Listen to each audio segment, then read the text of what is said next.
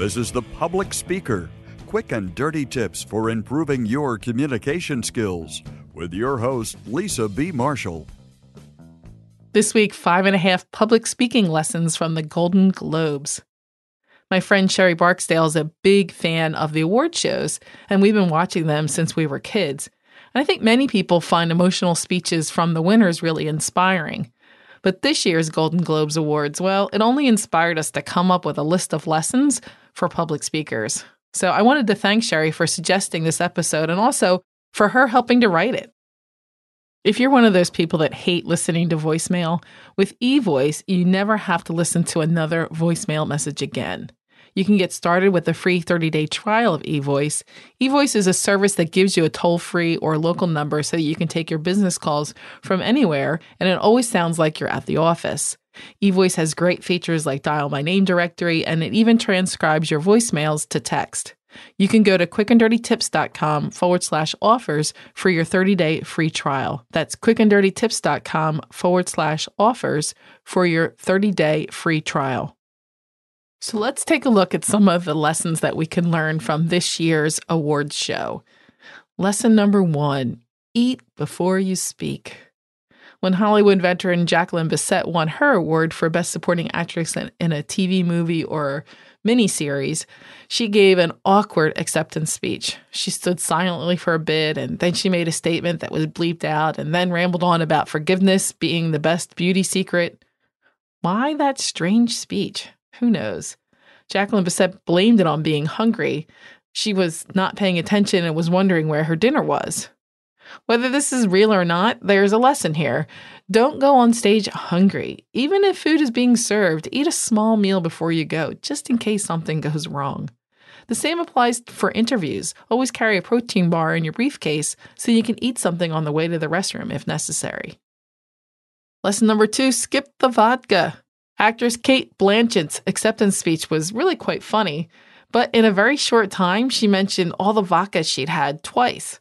She may have been joking, or she may have just been good at holding her liquor, but don't take that chance. If your speaking engagement includes dinner, just skip the alcohol altogether, or just save it for afterward. If you really need to relax, try deep breathing exercises instead. I wrote an episode on that. Lesson three expect the unexpected. When Sherry and I first started watching award ceremonies, we both thought it was funny when actors would get up on stage and declare they never expected to win, and then they pulled out a well prepared script. Now, though, of course, we see the wisdom in being prepared, just in case you win. At this year's Golden Globes, some winners seemed completely unprepared to win the award. They were up on the stage hopelessly trying to come up with something clever to say and struggling to remember who to thank. I think this is a terrible trend. If you're up for an award, be prepared to win it, even if you truly believe you won't. Not sure what to say? I wrote an episode about how to make an acceptance speech, too. Lesson four calm your nerves. When Jennifer Lawrence accepted the award for Best Supporting Actress, she was nervous and she made sure we all knew it. Her body language clearly said, I'm shaking, this is scary. She even pulled her strapless dress in a nervous gesture. Most people love Jennifer Lawrence, so she could get away with it. However, following her speech, many others got up on stage and made a point of saying how nervous they were, and it got old really fast. We all get nervous speaking in front of a group of people, and I'm sure the camera and the lights made the situation even more intimidating. And when you're getting ready to speak in front of an audience, you do need to do your best to calm your nerves before you get on stage. And don't announce that you're nervous.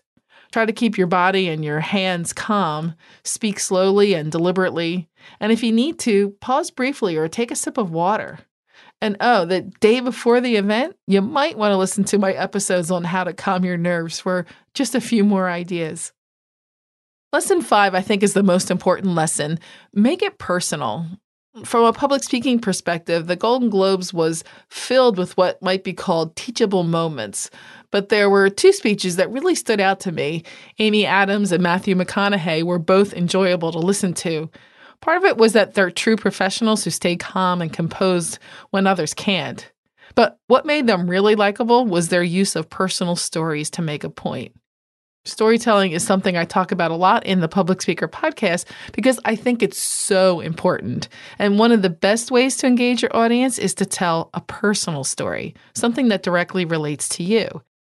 For example, this is how Amy Adams thanked her longtime manager. It was much more interesting than listening to a list of names. Here's what she said I have to say, today is my 15th, well, not today exactly, but close, my 15th anniversary of moving out to LA, thinking maybe I'll get a commercial or something. And I walked into this woman's office, Stacy O'Neill, who's here tonight. She sent me on my first audition. She's still my manager, and I still ask her, What made you pick me? What made you do that? And she said she had a feeling. And I just want to thank her so much for that feeling and for sharing so many other feelings. That was great. Matthew McConaughey ended his speech with this inspiring story about his mother. Again, many actors thank their moms at the end of an acceptance speech, but Matthew's speech told us how she had helped him get to this point in his career. He said, I want to say thank you to my mother for a real reason. When we were growing up, we weren't movie kids. We weren't TV kids. We weren't media kids. If it was daylight, you had to be outside playing, and we'd go, Why, mom? And she'd say, don't watch somebody on TV do it for you. Go out and do it for yourself. Now that I've given my top five lessons, I really need to give you lesson five and a half, which is avoid long songs or quotes. If you were patient enough to sit through the long, dry tribute to Woody Allen, you got to witness one of the most awkward moments ever seen in an award show. Diane Keaton ended her tribute by singing a cappella, Make New Friends But Keep the Old. One verse was forgivable, but when she went on to round two, well, let's just say it got awkward. So please don't sing or read long sections of a poem or a song. If you want to sing or add a quote, just keep it very, very short. And that wraps up our five and a half lessons that we learned from watching the Golden Globes. I want to thank my friend and freelance writer, Sherry Barksdale for writing this episode with me. I'm Lisa B. Marshall, helping you maximize sales, manage perceptions, and enhance leadership through keynotes, workshops, books, and online courses. Passionate about communication, your success is my business. What do all extraordinary successful people have in common? Well, some traits are obvious, but others are not what you might expect. You can listen to absolutely riveting conversations with exceptional people to learn the secrets of success and how to apply them to your life. You can listen at smarttalksuccess.com forward slash Stitcher or smarttalksuccess.com forward slash iTunes. This week, you can learn the unexpected habits for happiness from Marci Shimoff. She's the one that wrote the Woman's Chicken Soup for the Soul series. And you can also hear from Cece Chapman about how to make amazing things happen. And thanks again to our sponsor, eVoice. eVoice has great features like dial by name directory and even transcribes your voicemails to text. You can get started with a free trial, a free 30 day trial of eVoice. Go to quickanddirtytips.com forward slash offers to learn more. That's quickanddirtytips.com forward slash offers. If you have questions about how to communicate better at work, leave a voicemail at 206 350 7970 or email publicspeaker at quickanddirtytips.com. Sign up for Lisa's newsletter or get information about speeches and workshops by visiting lisabmarshall.com. You can find a transcript of this show and links to connect with Lisa at publicspeaker.quickanddirtytips.com.